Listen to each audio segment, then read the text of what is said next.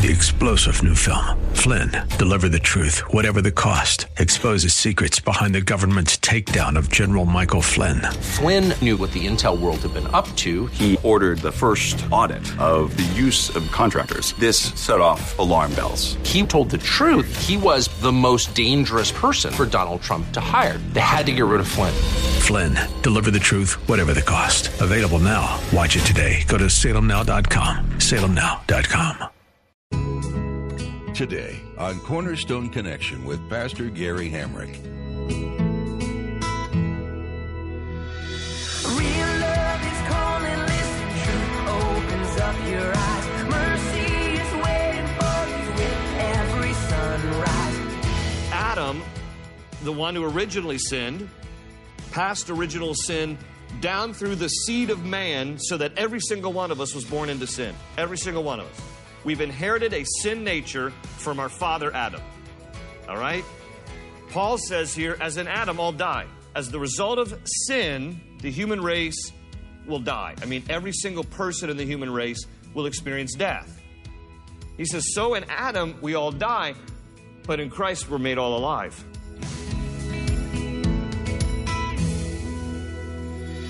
This is Cornerstone Connection, the radio ministry of Pastor Gary Hamrick of Cornerstone Chapel in Leesburg, Virginia. Pastor Gary is teaching through Acts. When Adam sinned, his sinful nature was passed down to all mankind. If you're not convinced of this fact, simply watch a room full of toddlers.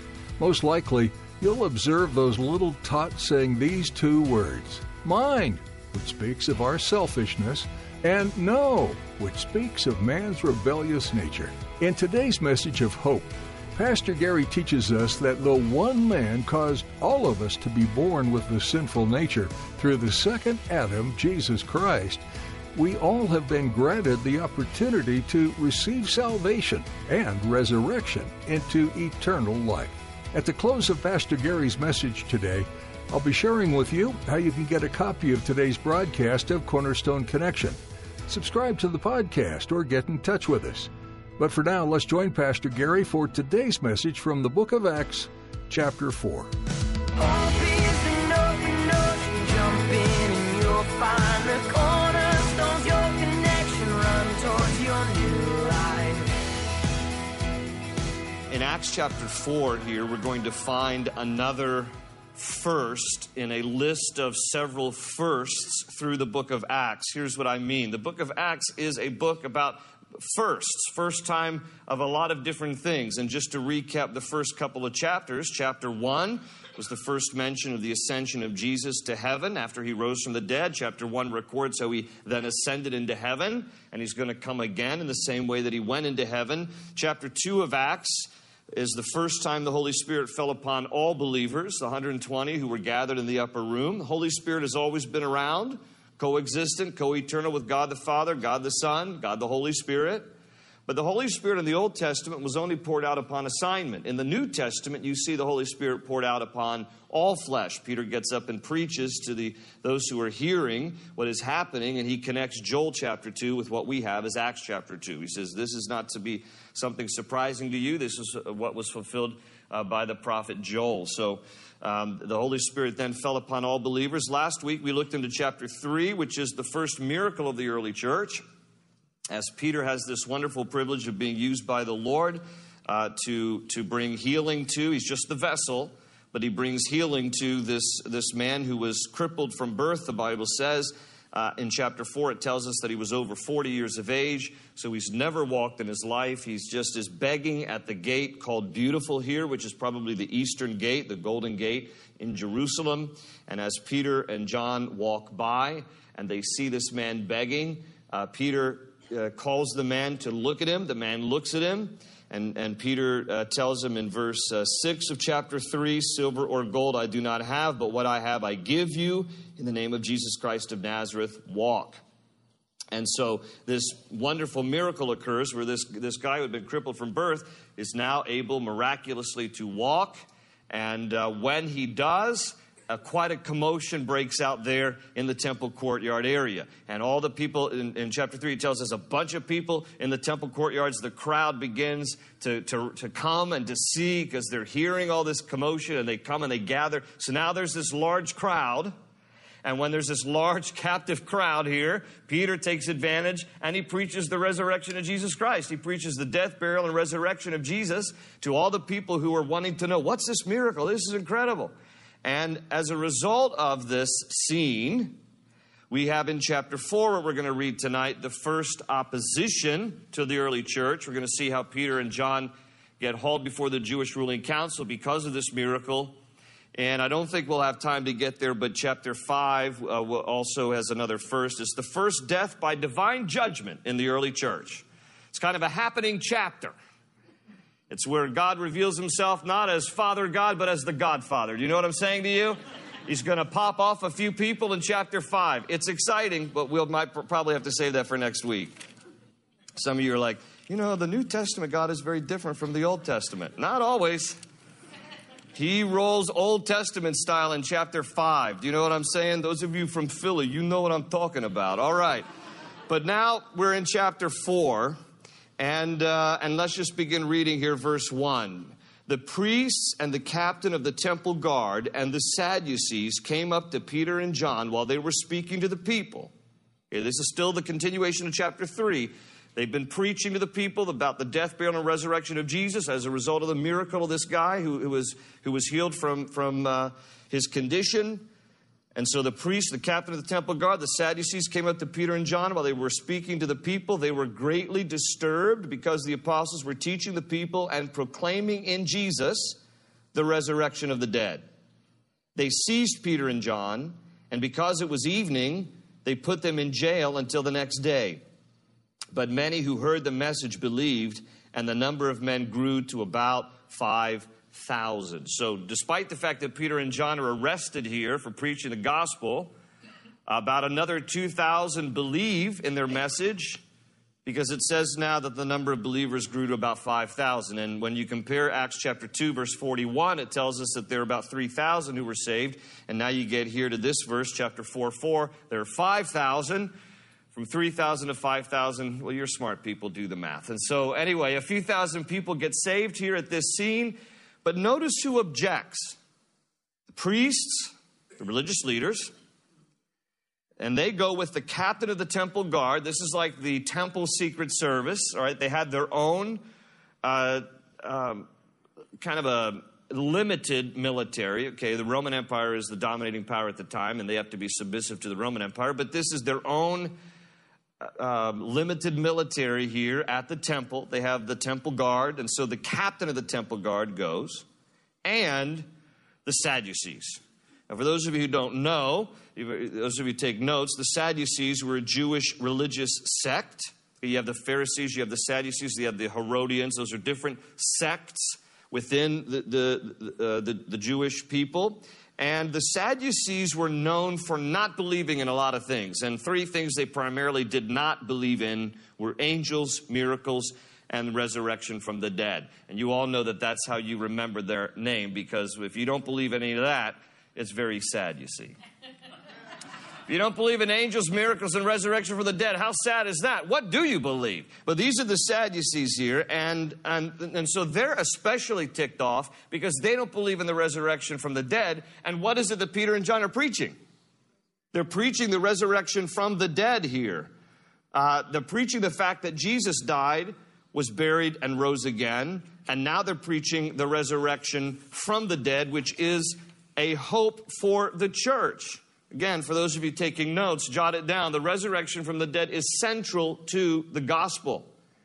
You cannot preach the message of salvation without talking about the resurrection. Because it is about the resurrection of Jesus, and therefore, because he rose, we also will rise from the dead.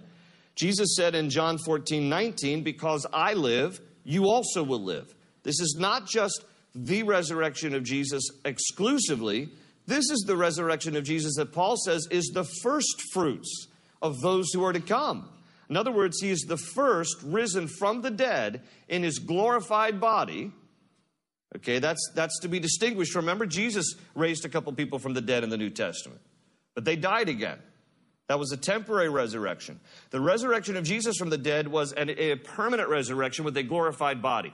He is the first of many to come.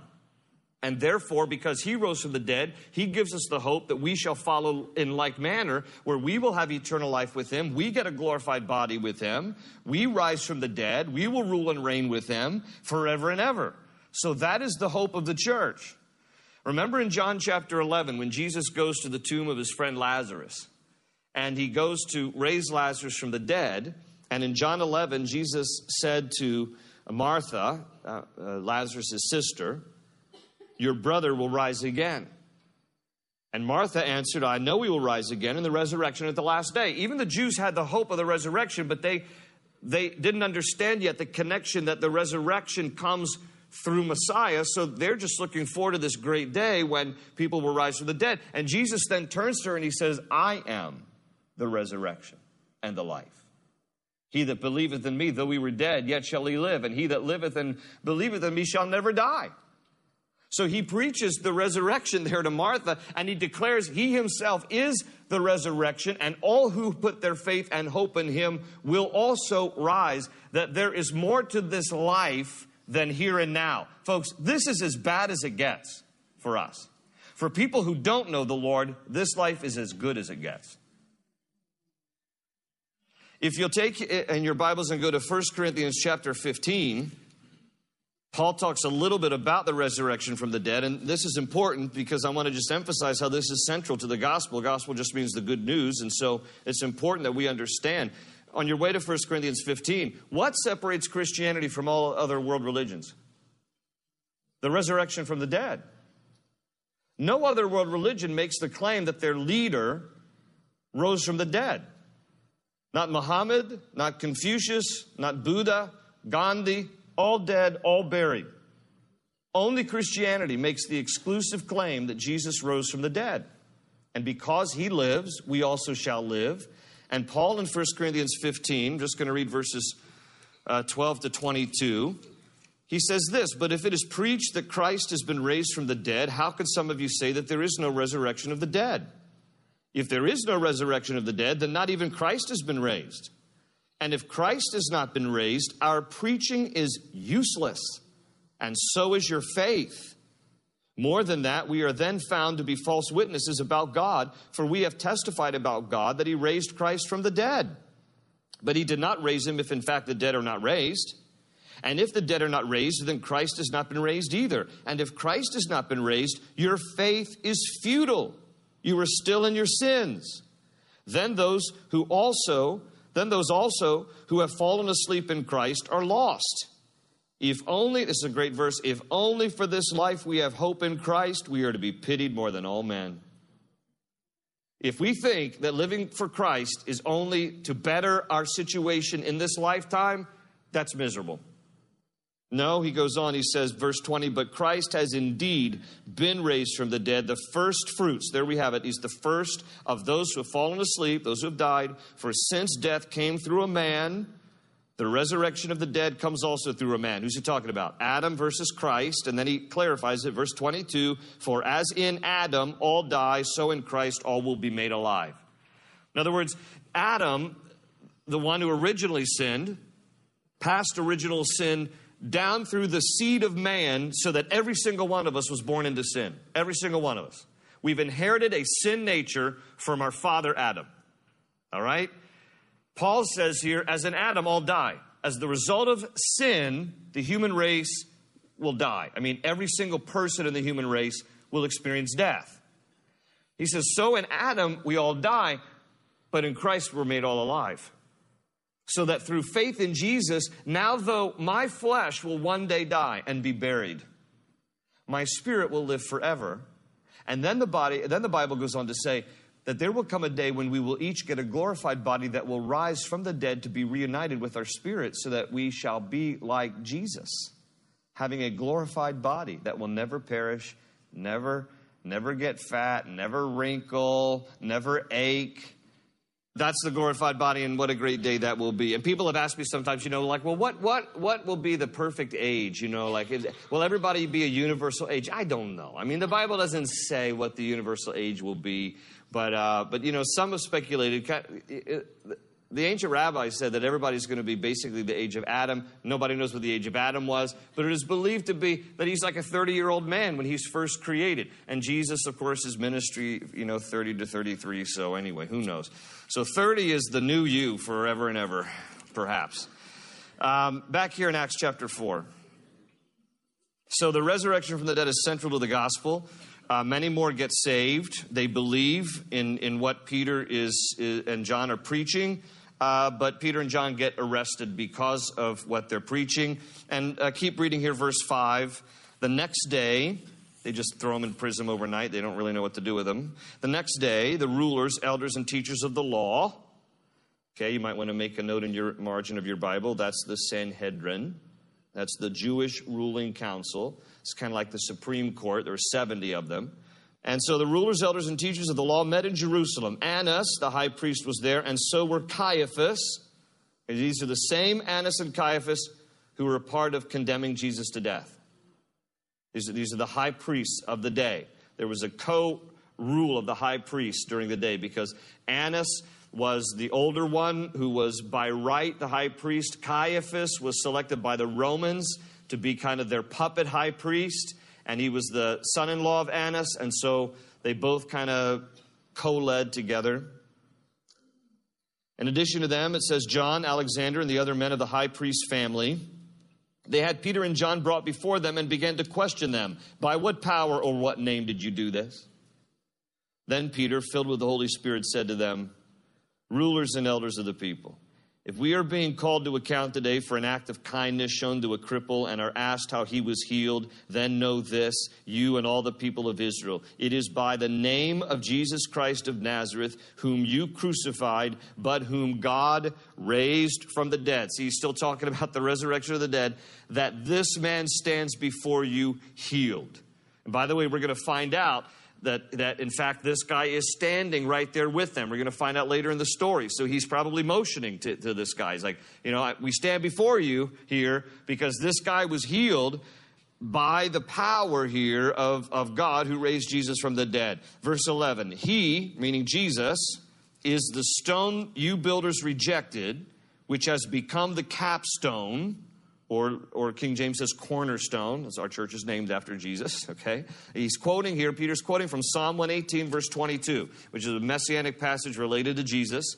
And then, Paul, and then Peter says, did I say Paul a minute ago? I meant Peter. And then Peter says this, verse 12 Salvation is found in no one else, for there is no other name under heaven given to men by which we must be saved underline that verse in your Bible or highlight it in your electronic Bibles because that is an important verse in all of the Bible. And understand this for those of you who are taking notes salvation through Jesus alone is an exclusive claim with an inclusive aim. That kind of has a ring to it, does it? I came up with that today. Don't you like that? Come on, I like that. If nothing else, I like that. Anyway, salvation through Jesus alone is an exclusive claim with an inclusive aim. In other words, what Peter is saying here is this is very exclusive. All right, he says salvation is found in no one else. There's no other possible way to be saved. No other possible way to be rescued from your sinful human condition except Jesus. There is no one else. And then he adds, For there is no other name under heaven given to men by which we must be saved. Please note that. It may not be politically correct, but it is practically true. It is not the name Gandhi, Buddha, Confucius, Muhammad, uh, L. Ron Hubbard, Mary Baker Eddy, all right? There is only one name by which we must be saved, and that name is what? It's Jesus. Jesus is the only way to salvation. Now, Jesus said it. I wrote these verses down for you. John 14, 6. That's where Jesus says, I am the way, the truth, and the life. No man comes to the Father but by me. He made an exclusive claim. about himself. I'm the way. He didn't say I'm a way. I'm one path among many. I am the way. Now I get it. I get this. You go around saying that Jesus is the only way to be saved. People will mock you. They will say that's insulting. Who do you think you are to make such an exclusive claim? People will tell you that. If you haven't already heard it, then you're not going around saying it. People will tell you this. Now, it's interesting to me how people will be quick to say to you, that, that offends me. For you to be so exclusive to say there's only one way to be saved. You know, let's be open-minded and let's and let's just accept a lot of different ideas and a lot of different paths. People are willing to accept that there's only one way if it suits them. Let me illustrate it. I guarantee you that if there was a discovery tomorrow, a pill that cured all cancer, no one would ask, Are there other options? No one. Every single person who had cancer would rush to get that one pill and they wouldn't question it. Because why? They see their need and they see the way that that need can be met. The only reason why someone finds that the exclusive claims of Christ are narrow minded and bigoted is because they have not understood their need and therefore they do not accept the way. Until someone gets to the bottom of their own sinful human condition, they will never see their need for Christ. But, folks, that's no reason for us to stop proclaiming the one way. I'm just thankful that He made the way. All right? How ridiculous would it be? You remember back, I think it was like 2010, when those, the Chilean miners ended up 2,000 feet stuck down mining below the ground. Remember that? And, and, and they were there for like 60 some days. 60 some days, 2,000 feet below ground. All right, now, guarantee you this conversation did not happen. Guarantee you what I'm about to say. So they finally, after 60 some days, bore a hole down 2,000 feet to rescue 33 Chilean miners who were down in the ground there. And they had almost run out of food. They had rationed like a few days of food to help to survive for all those days, okay? And then, and then they finally bored through and they put the camera down. And then eventually they send like this, this kind of a can all the way down for the, that a human being can get inside. And then they lift each one up and rescue them. Guarantee you that when they bored through 2,000 feet of ground, not a single Chilean looked up that hole and said, Do you know something? I don't know about this. I'm kind of offended. Is there any other ways? No! Of course they didn't ask, is there another ways to this? You know something? No!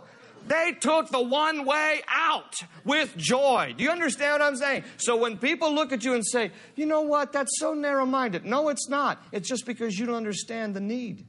Because if you understood the need, like the Chilean mines, they understood. We have a great need to be rescued. Oh, they made a way for us. We're going to take this way, no questions asked. And we're going to take it as quickly as we can because they understood their need. They understood their condition. They understood their desperation. The only reason why people will say to you that that is narrow minded and bigoted for you to say that Jesus is the only way, they don't understand their own desperate condition. It is not narrow minded. It is a free gift to all who would believe and receive. That's what John 1 12 says. It's another verse I put up there for you. Yet to all who received him, to those who believed on his name, he gave the right to become children of God. Okay, it's very inclusive. Yet to all who believed and received, it's not limited. The, the exclusivity is in the claim, but it's very inclusive. It's for all. It's whoever wants to believe and receive. For God so loved the world that he gave his only begotten Son. All right? So it's a very inclusive invitation.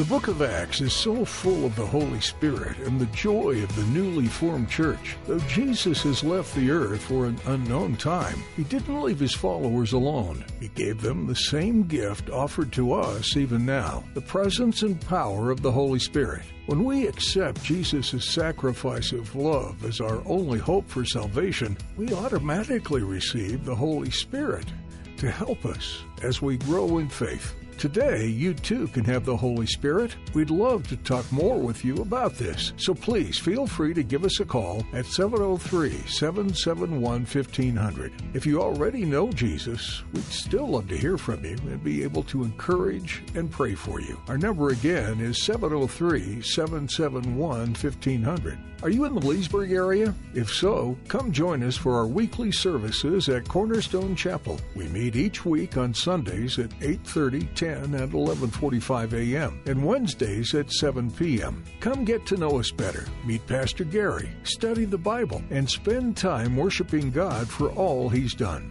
Directions to Cornerstone Chapel can be found on our website, cornerstoneconnection.cc. With that, our time with you has come to an end for today. Join us next time to learn more about the early church in the book of Acts, right here on Cornerstone Connection.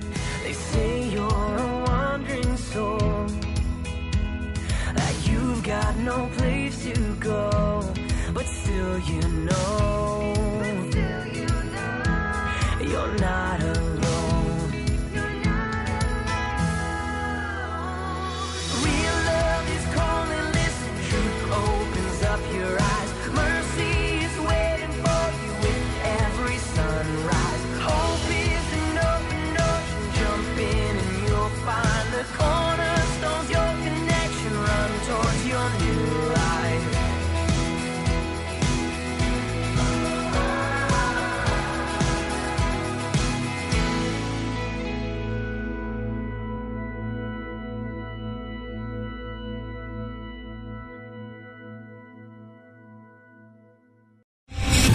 General Michael J. Flynn, head of the Pentagon Intelligence Agency, knew all the government's dirty secrets. He was one of the most respected generals in the military. Flynn knew what the intel world had been up to. He understood its funding. He ordered the first audit of the use of contractors. This set off alarm bells. The explosive new documentary, Flynn, Deliver the Truth, Whatever the Cost, uncovers the facts behind this scandal. Flynn told the truth. He was the most dangerous person for Donald Trump to hire. I find out the worst enemy that I'm going to face in my life is right here in America. They took my assessment and they wanted me to change it. And I was like, I'm not changing it. They had to get rid of Flynn. With in depth interviews, archival footage, and never before seen personal records of the man behind the headlines. I just felt like I was drowning. Flynn, Deliver the Truth, Whatever the Cost. Available now. Watch it today. Go to salemnow.com. Salemnow.com.